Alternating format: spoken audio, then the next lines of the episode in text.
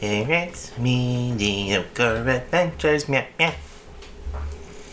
Hi, everybody. Welcome back to uh, another episode of Eric's Mediocre Adventures. Uh, today we're doing another, I suppose, catch up of The Mandalorian and his Dark Materials as uh, Matthew decided that he had to go and do work like a like a working person.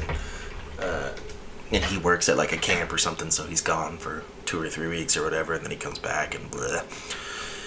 And we didn't get to finish recording uh, the second half of the other, uh, you know, Batman thing, so. And I didn't want to miss miss a week with nothing.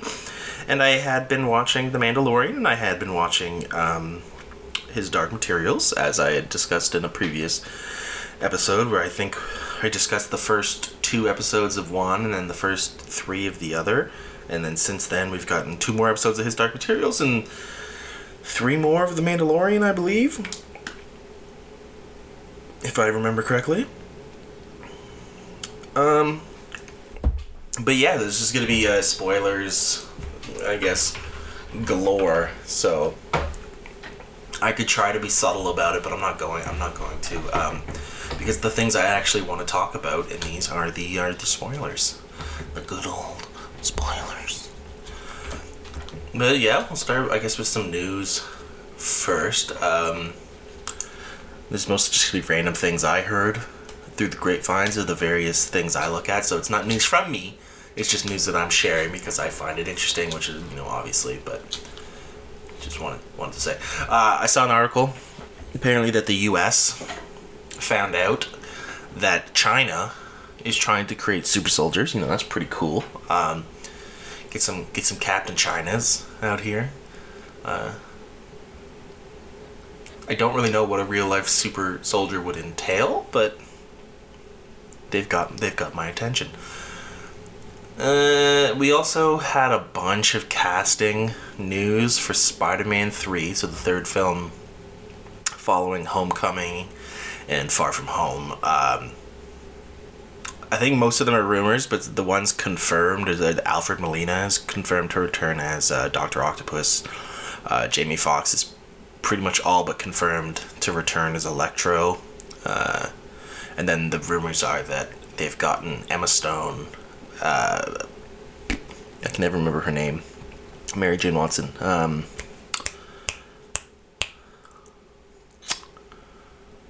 Uh, anyway, uh, Tobey Maguire, Andrew Garfield, and uh, Kirsten Dunst, that's her name, Kirsten Dunst, uh, are all coming back. Um, I'm of mixed minds about this. Um, while I am quite excited to see a uh, kind of multiverse Spider Man, like a live action Spider Verse movie, um, it feels like not only is it too early to be doing this, is there still a storyline to be following, uh, like of Peter's on his own in in the MCU, uh, but also my concern now is that this movie will go the same way of Spider-Man 3, the previous one, where it'll be too like too loaded with characters that you can't really follow anyone like all there's just too many characters that every character storyline gets hurt a little bit because I think like Spider-Man Three, Sam Raimi Spider-Man Three is fine, especially for the the first half. The first half is very it's very good. Like it's on par with the first two, and then it just falls apart because they start throwing everything in there. Because you get Venom, you got Sandman, you got um, what's his nuts, um, the new Green Goblin, whatever they called him, uh, Harry. And then you had also all of Peter's personal troubles, and then the new guy killing Uncle Ben, and blah blah blah blah blah blah it was too much, and it seems like now they're doing too much here. Because I'm assuming if they're announcing the casting, they're in it for more than just cameos. If they are not in it for more than just cameos, if it's just little cameos, he goes across the multiverse and they're only there for a little bit, I wish they would have kept it secret. And I know it's hard to keep things secret nowadays because, you know, people are on set, they get pictures, they send the pictures out, yada yada.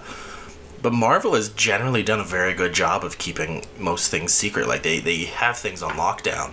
Usually when there's like secrets coming out uh, on sets, hey, when it's, it's usually from DC, for being completely honest. So I think like Marvel and especially Disney kind of has it on wrap. So I, I don't think it would have been a huge concern for them to not have announced that. But anyways, um, I'll watch them. Like I, I, I like Homecoming. Um, I liked Far From Home less, uh, but it's still fine. So I'll, I'll go see this one too, and and hope for the best. In other news, uh, Cyberpunk 2077 is finally coming out. I think tomorrow.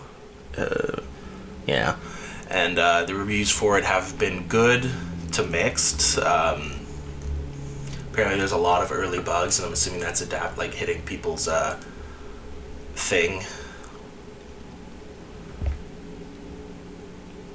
And uh, yeah, so that's it's gonna be interesting. I I was someone who like I I the game seems fun and exciting and all that, but I was never like super into getting it, so I was always like, I will wait for the reviews. I'll wait and see what people are saying once it comes out, and then if it's good, I will get it because I don't want like another No Man's Sky or Anthem situation. So uh, yeah, and this kind of cements it. So I'll wait. Um, probably till after Christmas. See if they patch it. See if it gets improved. Uh, see if the stories that I've heard of about the campaign being really, really short are true and then uh, I'll go from there and decide if I actually want to get it or not, uh, which I know some other people are probably going to do as well. In other news, there is not really any other news. Uh, not that I am aware of. Uh, well, I guess big news is that uh, a lot of directors are mad because Warner Brothers has decided to release their entire like movie slate for 2021. Um, cons- like it when in, uh, both in theaters and then on HBO Max the same day. Uh, I can understand why they they're upset. That's a lot of their profit that's going to go. They spent a long time working on these movies, and then they're they probably have in their deals like uh, getting a cut of the theater profits, and which they're now likely not going to get. But I, what I don't understand is why like I feel like there's a, there's an easy solution to all of this, and it's not to release them on streaming; it's to release them for rent, so that you don't like you don't own them. Like like Wonder Woman, for example, Wonder Woman's coming out on Christmas Day uh, on HBO Max. Don't put it on HBO Max. Put it up on YouTube, like in where you buy the rent their movies, or in I don't know any other movie renting systems. Uh, Prime, you can rent movies. Uh, whatever, Xbox, all that stuff, where you can rent it, and you get to you get access to it for 24 hours, and then it's gone, or like you can play it through, like you get two full playthroughs of the movie or something, and you you pay 24.99 or whatever much, or twenty dollars or fifteen dollars, eh, whatever, for new movies, because then you're getting essentially the price of the ticket. The people don't have permanent access to it which makes it more difficult to spread it online because you know as soon as these movies come out on HBO Max they're going to be up on on torrent sites and up on the streaming sites and people are going to watch it. And if you can only rent it would that still happen? Probably yes. Uh, but it would be harder and it would be less likely to happen I think. And so that's where you get your profits until the theaters are back um, in full swing which they might never be. And then it's not you're not giving people full access to it on these streaming sites because I think that's I don't I don't really get that part of it. Like I I get them wanting to get the movies out and try to recoup some of the profit because in in their business in their minds they probably don't know when things are going to be back, and right now this is just money that's sitting nowhere but and yeah they're gonna get they're gonna get like a, an influx of subscribers to hbo max when these things start dropping true but uh, I think it's gonna it's not gonna be what they're looking for. Anyway, that's my take on that. Um, the only ones I kind of get is like the Dune, uh, the Dune guy, the director of Dune, was talk like he said he's disappointed because he made a film that's intended to be seen in like a theater and like the IMAX kind of setting, and most people have subpar home theater setups, myself included. Um, I just have a TV on basic settings. So like it's a, a bit of that like his intent's gonna be lost, which you know, like you know fair enough, but it is what it is. We're in weird times and we're we're proceeding as best we can. So I guess I'll, I'll, I'll kind of start with his Dark Materials. So the last time I spoke about it, we talked about the first two episodes, and in the first two episodes they were rushing, and, and I and I knew they were rushing. Um, and I thought maybe that kind of rushing would slow down, and it kind of did in a way, because I think if I'm right, there's I don't remember if it's an eight episode season or a ten episode season. Um, let me Google that.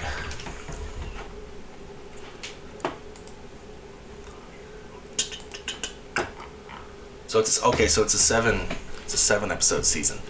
So yeah, then then they've kind of slowed it down because um, the next three episodes have to do with starting to get everything into place for the end of the second book. So, uh, at the end of the second episode, Lyra goes to uh, meet Mary Malone. Oh, my brain's not working.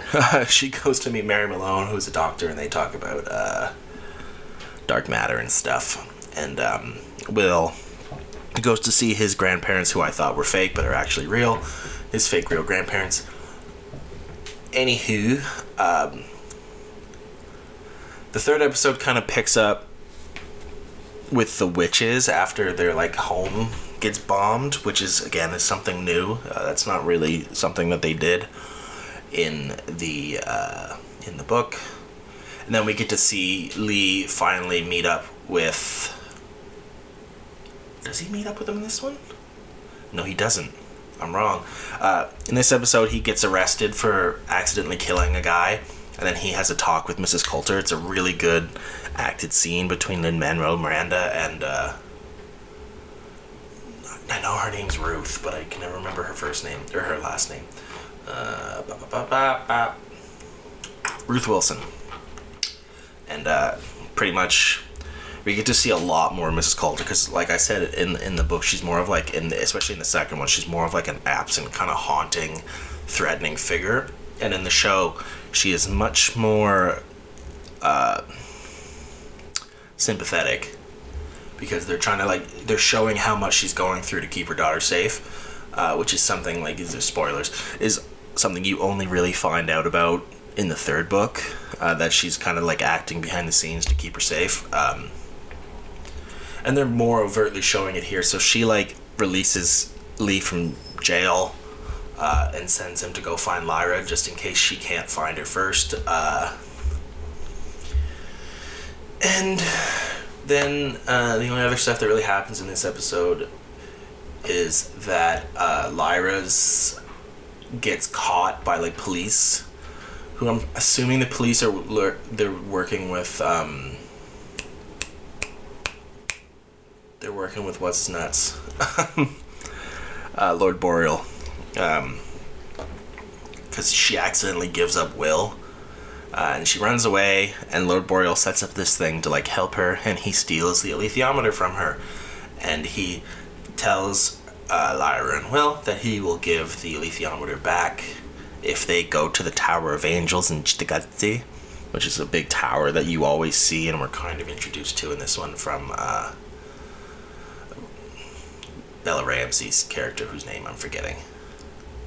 It's been it's been like three weeks since I watched this episode. Forgive me. Um, but yeah, so they they have to go steal the knife, the subtle knife, which is obviously the, the title of the second book. And the fourth episode opens with a with an explanation of what the subtle knife is. So the subtle knife was a knife made by um, the guys who work in the, the, who worked in like this tower. I don't remember if they were physicists or, or whatever, but they made a knife that had the uh, capabilities of cutting through anything and anything, literally anything. Uh, as one side of it could cut through any material, and the other side of it could cut through uh, the fabric between worlds, opening gateways between worlds, which is the one that um, the one that's in the Will's Oxford is is one made by the knife, and uh, they had a responsibility when they made this to kind of use it right, and they essentially decided not to. Uh, they used it selfishly, and then the narrator, who's explaining like the history of the knife, tells us that this uh, misuse is what created specters, and specters are the thing. I don't know if I talked about them much, but the specters are the thing that took all the adults out of Cittàgazze because they ran away from them. Uh, specters will essentially they're like dementors. Uh, they feed on like the souls of adults. Uh, they're not interested in children's souls for some reason. They once, but once they mature, they'll come get them. Uh, so the knife essentially created them, and it's also the only thing that's protecting them from the specters. So the knife's a pretty big deal for multiple reasons. Uh, we then we hop over to Lee, who finally finds Stanislaus Grumman, or uh, Joe Parry, as they call him, Jopari, uh, which is a fun shortening of the name John Parry because the people that found uh, John Parry when he came to Elira's world could not say John Parry, so they called him Jopari. Uh, John Parry is obviously Will's father, as we have discussed previously, and if you've watched the first season, you will know. Uh, we learned that Lee thought that he he was going to find uh, John because he heard about the knife and wanted to help uh, get it to help Lyra, but we ultimately learned that, that John used magic that he learned as a shaman to summon Lee there using his mother's ring. Uh, and we learned that he came to this world and then he got stuck. Like he, he could find other windows and stuff, but he could never find one to get him back to his own world. So he kind of just he kind of just gave up and uh, not gave up, but he he he just kind of settled himself in, always looking for a way out, but just like letting this place be his life now. And be, uh, we see that he had been there long enough to uh, be able to see his demon, which is a a bird. It's a cool bird. Uh, which they don't make a big deal about it. Uh, I wish they they would have. They would have uh, kind of gone into it more, but they're they're essentially saying that everyone has demons. Um, even the people in the other worlds, they just can't see them. And it, and so like with enough time and, and effort, you can see them, and you'll the, like they'll be in the an exterior part of you, uh, which is like it's it's something that that comes up in a big way later uh, in in other books. So I wish they would have kind of put more attention to it. Um, but yeah. Uh, so most of the episode though was about Will and, and Lyra who go to get the knife. Um, so they find their way into the tower where they find uh, an old man who's tied up. Uh, his name is Giacomo Paradisi, and he's the bearer of the knife. Uh, and we learn that he had been taken captive by um, Ramsey Bella's character's uh, older brother, uh, Paolo. No, not Paolo. Is it Paolo? Yeah, it's Paolo. Anyway, uh, Paolo comes up and sees them trying to free him, so they get into a fight. Uh, Will fights the guy, and in, in in the fight, his hand gets slashed, and he loses two fingers.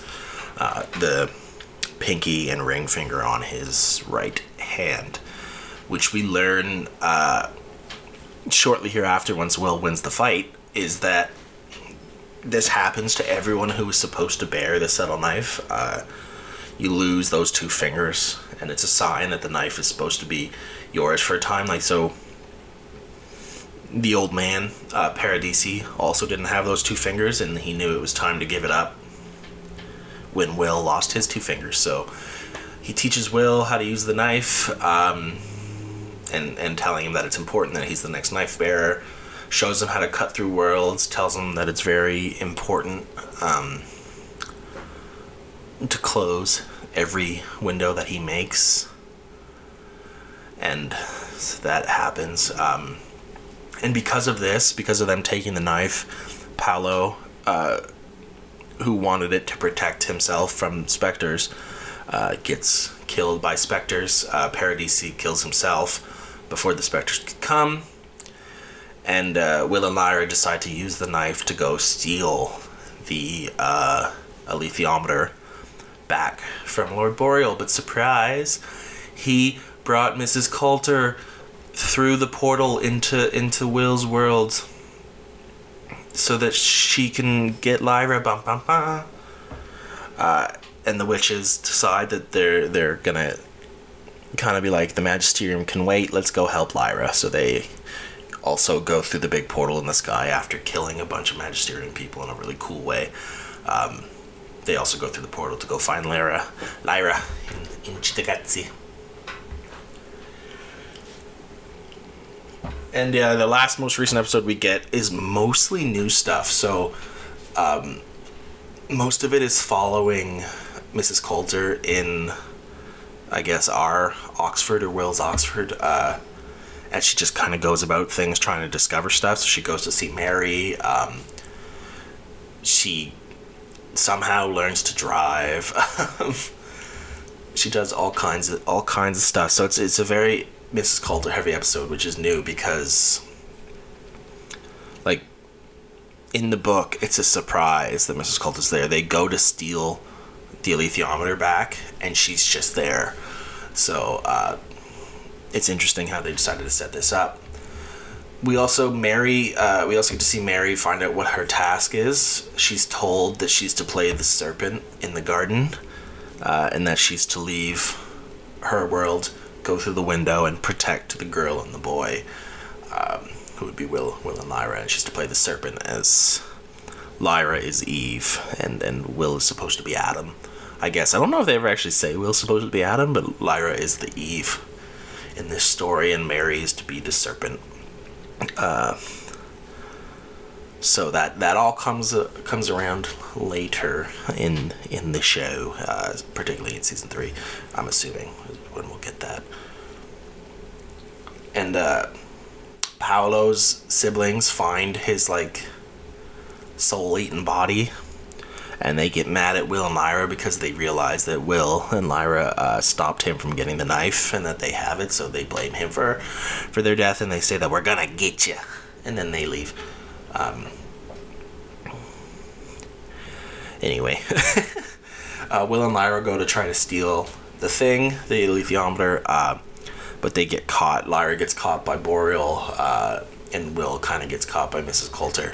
And they have a fight where Pan attacks Mrs. Coulter's uh, monkey, and then they get away with the alethiometer. Um, and Mrs. Coulter kind of has like a, a brain thought that she's gonna go chase after them.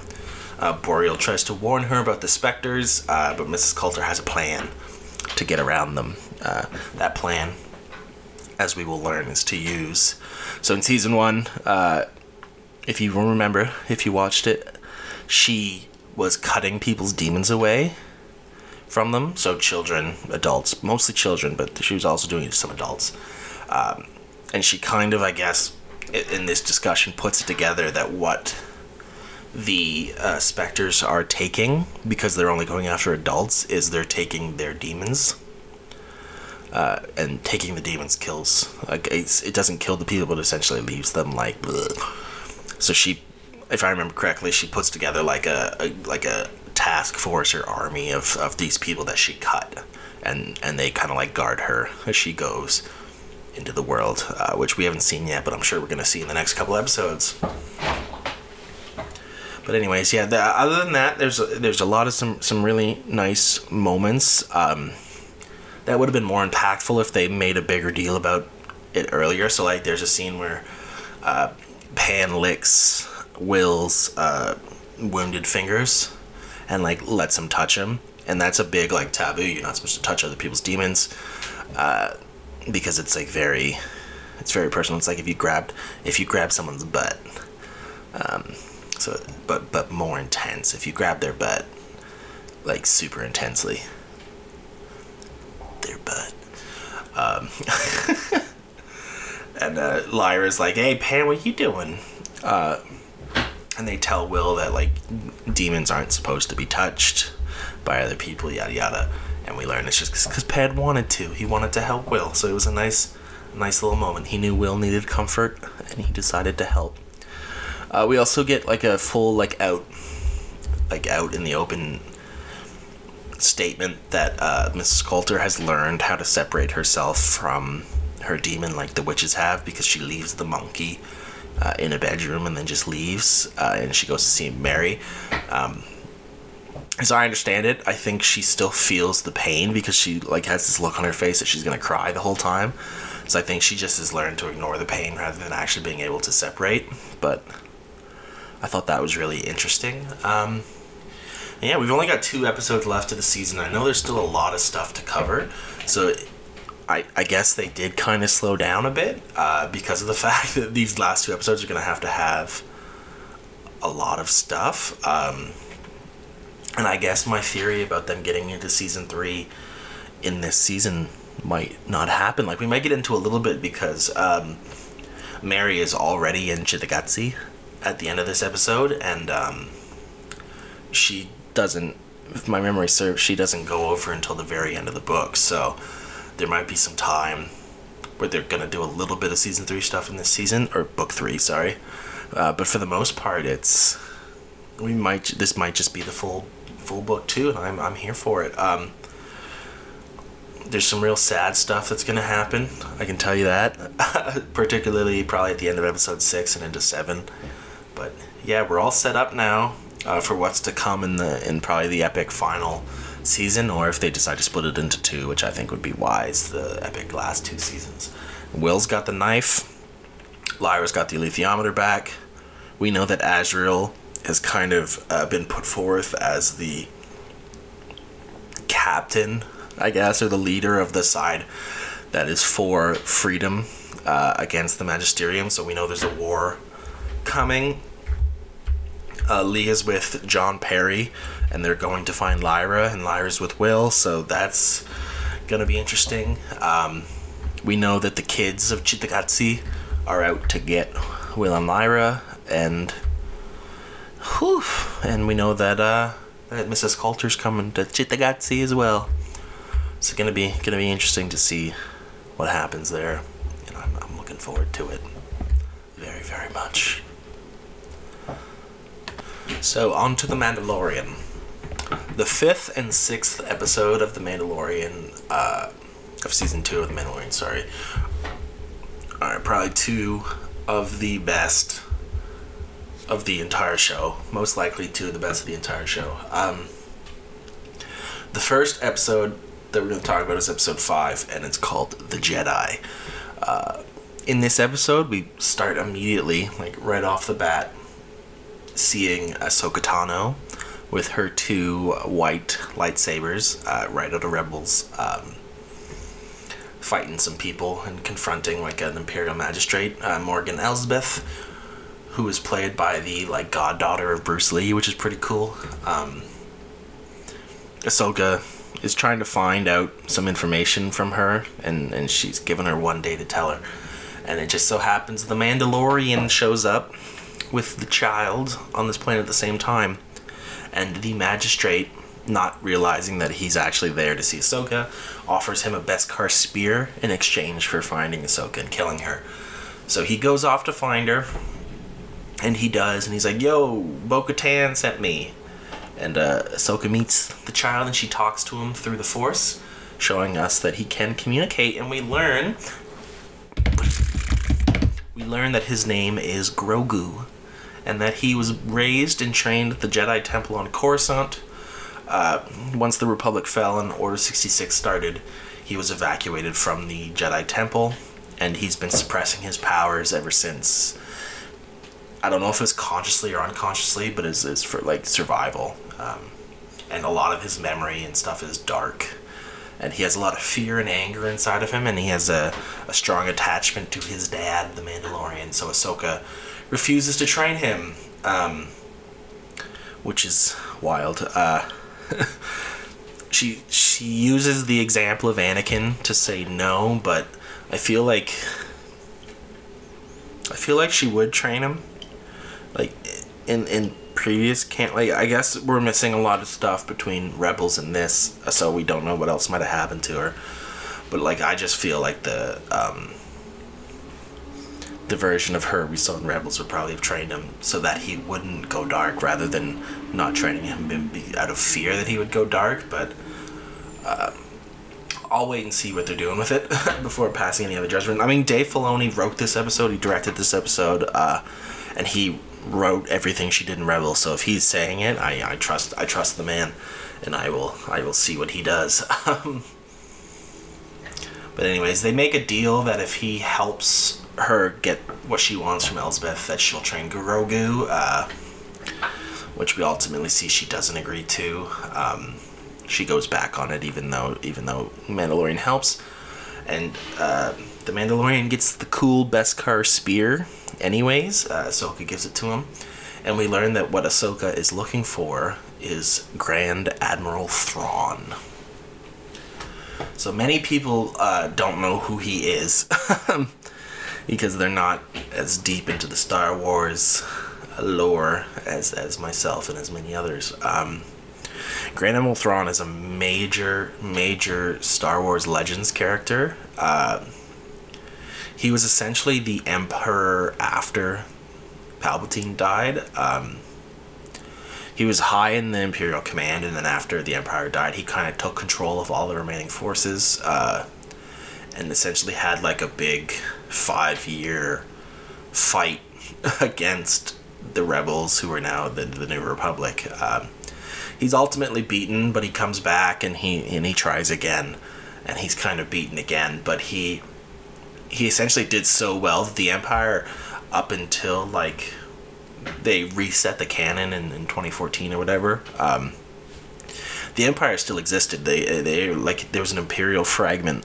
that still existed and was accepted in like the world because they knew it like it wasn't going away, and that was all because of Thrawn. Uh, Thrawn is a Chiss, so he's blue and he's got red eyes and and stuff and and the reason why that's like so relevant and important is because uh, the empire was very anti-alien. Like it was if you didn't look human or you weren't human we didn't really like you.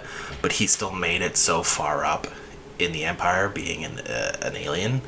So that's why he was kind of really important. Um, essentially when disney bought star wars he was removed from canon but he was brought back into canon uh, in season three of the Star Wars Rebels show, and then he's been uh, reintroduced in canon in books. So Timothy Zahn, who wrote the original Thrawn books, was brought back in to write the new ones. So we got his origin in 2017 in a book called Thrawn, and then there was two more that followed that that I've not read yet. I own the second one, I just haven't read it. Uh, and then a new trilogy called Thrawn Ascendancy is coming out uh, this year. So he's he's back to not being he's not as important as he was, but his importance is beginning to rise again. So him being name dropped in the Mandalorian uh, is very interesting, and it also gives me hope that we're going to see Ezra at some point, um, because he was Thrawn is very much linked to Ezra in Rebels because they kind of like disappeared together. Um, so there's hope. Like Ahsoka, uh, essentially, she says though that she will not train Grogu, and she says go to Tython and and sit him on a rock and let him reach out with the Force, and then if there's any Jedi's who are willing to train him, they'll kind of show up. Um, which a lot of people are th- hoping that it's uh, Luke. I doubt it's going to be Luke. Uh, it'd be cool if it was, but I think there's. In in what I would hope for is it'd be one of three people, um, because if they just introduce someone new, I'd be a little upset. But uh, my first and who I hope it is the most is Ezra Bridger. Uh, I hope that he shows up at some point. Um, and he's the one who's going to teach Grogu the ways of the Force, and he just kind of travels along with him. I think that'd be dope. Second, uh, an appearance from Cal Kestis, the character from Fallen Order, I think would be pretty cool. Um, and uh, Cameron Monaghan, I think his name is, the actor. you wouldn't even have to really age him up or anything. Like he could he could just play as an adult because it's only been it's been fifteen or eighteen years or whatever since um, since Fallen Order would have taken place, and I'm pretty sure they aged him down in that. So that's something. Then Luke, obviously, like I don't think they would do it, but I would love it if they brought Luke in with Sebastian playing, but Sebastian Stan. Um, I think that'd be incredible. I just would I would be kind of dissatisfied if they introduced a brand new like original Jedi character to be the one who kind of tries to teach Grogu. If they even go that route at all, like maybe nothing will come of it, but it'll be interesting. And that leads us into the next episode, uh, episode six, where the Mandalorian and Grogu go to Tython, and then uh, he puts them on the rock to start doing stuff, and then you hear something in the sky, and you look, and what you see, everyone's expecting it to be Imperial ships because we learned that Imperial ships are tracking. Uh, what is it, the Razor Crest? I think it was called the ship, uh, his ship. But we you look into the sky, and it's Slave One, Boba Fett's ship, and uh, it lands. Boba Fett comes out, and he's like, "Give me my armor." I want my armor and and Mandalorian's like, nah. And Boba Fett's like, well, okay, well, I got a sniper. And Mandalorian's like, well, it's not gonna hurt me. I got cool armor. He's like, well, I'm I'm aiming at uh, your little fella. And we look up and we see the character from season one, Fennec, is uh, aiming her sniper at the little fella, at Grogu, who's got like a weird force force field thing going on around him. But anyways, uh, Mandalorian's like, I'm not gonna give you the armor. You're not Mandalorian, and Boba Fett just isn't like really bringing it up that he is. He's just like, it was my father's armor. I'm a simple man. Give me my armor. Uh, and then the Imperials show up, obviously, because of course. and we get a sick action scene where at first it's just uh, Boba with his like staff and Fennec taking on the Imperials and then Boba sees his chance to go into the Razor Crest and get his armor because it's just empty and, and, alone, and he disappears. And then it's Fennec and the Mandalorian taking on the Imperials, and when it seems like all hope is lost, Boba Fett in full armor comes out and he just decimates the remaining Imperial people, taking them all out, blows up two ships with one rocket. Like it's. It is chef's kiss. It is beautiful. Uh, and from there, um, episode gets a little sad. Well, they're busy fighting um, Grand Moff. Is he Grand Moff? Gideon uh, sends his new like super troops down, and they steal Grogu and they kidnap Grogu. And there's nothing that they could do because um, the Mandalorian had taken off his jetpack in a deal with Boba Fett, like like as a ceasefire and then Boba Fett was in Slave One, and, and the Mandalorian's like, you can't shoot the guys because you might hit Grogu, and you know. So Grogu gets taken, and Boba Fett is like, I'll help you get the kid.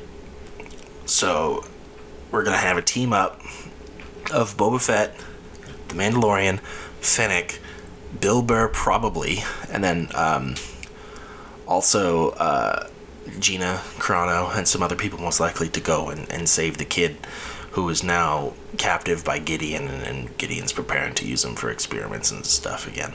Um, I don't sound super thrilled. It's just because I'm tired. but it was so good. Uh, I'm so happy to see Boba Fett back in Star Wars lore. Um, like Thrawn, he had a very extensive canon in Star Wars Legends and uh, in 2014 when Disney bought it, he was removed. Um, like you learn very quickly in Star Wars Legends that he survived, that he got out of the Sarlacc pit for a long time. He was going after Han Solo. Uh, they eventually like came to like an understanding, um, and he went to Mandalore and he became the Mandalore. Like he ran the planet. Um, and he was like getting them back into into things where they like they were mining Beskar again. They were making armor. They were making ships. Like Mandalore was thriving under Boba Fett, and then we um, meet his granddaughter. So just yeah, we meet his his granddaughter or his daughter, one of the two, I can't remember, and like it, it's just a lot of really cool stuff. And he even he becomes the trainer of Jaina Solo, who is Han's daughter, uh, because Jaina has to go fight her brother, Darth Caedus. Um, and she knows if she goes and fights like a Jedi, she'll lose. So she needs to learn how to fight like someone who kills Jedi. So she goes to Boba Fett, um, and it's it's a really great book. It's called Revelations, uh, Star Wars Legacy of the Force Revelations, and it's pretty much all based on Mandalore for the most part, and it is it's really good, and I would recommend it. But um, but yeah, so I'm, I'm happy to see him back because his his story was kind of cut short in the canon or in the legacy, sorry, uh, and then he had never been brought back into the canon uh, uh, to this point. Like his story still ended in the Sarlacc, so Mandalorian is finally what what brought it back, and that makes me very very happy. Um, but yeah, that that's those episodes. Uh, where we stand now, it's like Grogu's captured. Uh, the Mandalorian's putting a team together to go get him. He doesn't have a ship anymore because the the Imperials destroyed Razor Crest. Um, he's riding with Boba Fett and Slave One uh, with Fennec. They're going to, I guess, find Bill Burr, and then and we're on our way from there. And I'm looking I'm looking forward to it. Um, I don't know how many more episodes are left this season. Second season. Eight episodes. So there's gonna be eight episodes. So it's gonna. We got two more after this one, and then the third season's already been confirmed. So that's pretty sick. Um, but yeah, I'm really I'm really looking forward to it. This show has been has been really good. Um, like I said last time, I didn't really enjoy the first three episodes. Uh, I didn't even really enjoy the fourth. Like two of them, I strongly disliked. Uh, I disliked ten, which was the the spider one, so episode two, uh, chapter ten, and then I wasn't big on the first episode, other than the Boba Fett stuff and seeing the armor. Episode three was incredible because we got Bo Katan and uh, some more of the Mandalorian background. 12 was filler, but we also got some uh, hints at, at Snoke. Like there was some Snoke dropping, there was some cloning dropping. Like we get to see a little bit of what Gideon was up to, so it was good for the story. Uh, for me, I was kind of just like, let's just get to Ahsoka already. Come on.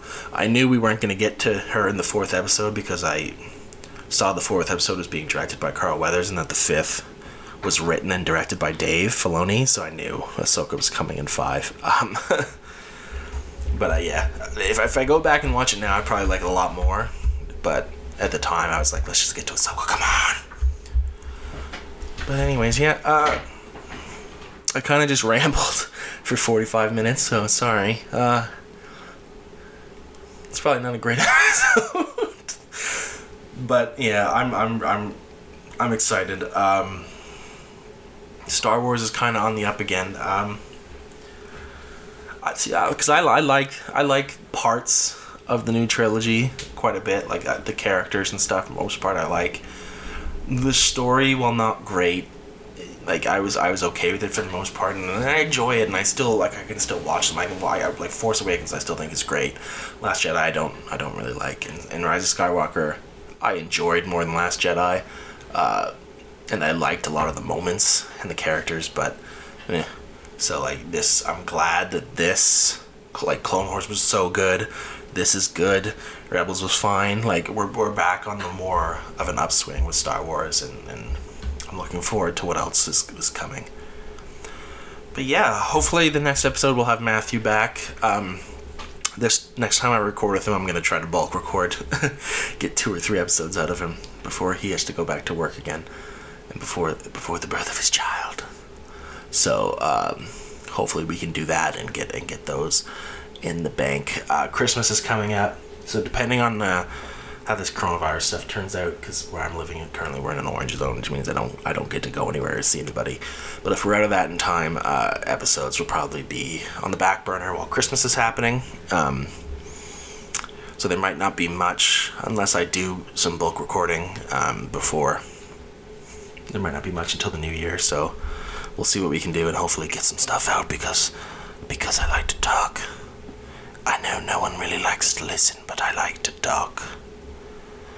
Anyways, uh, I used the new microphone for this. I tried setting it up in a different room, and there wasn't as much noise. Um, don't really know how it's gonna how it's gonna come out. Hopefully, it's okay, and uh, and you know we'll go from there. All right, much love, peace and happiness, and all that. Best wishes, kisses, bye.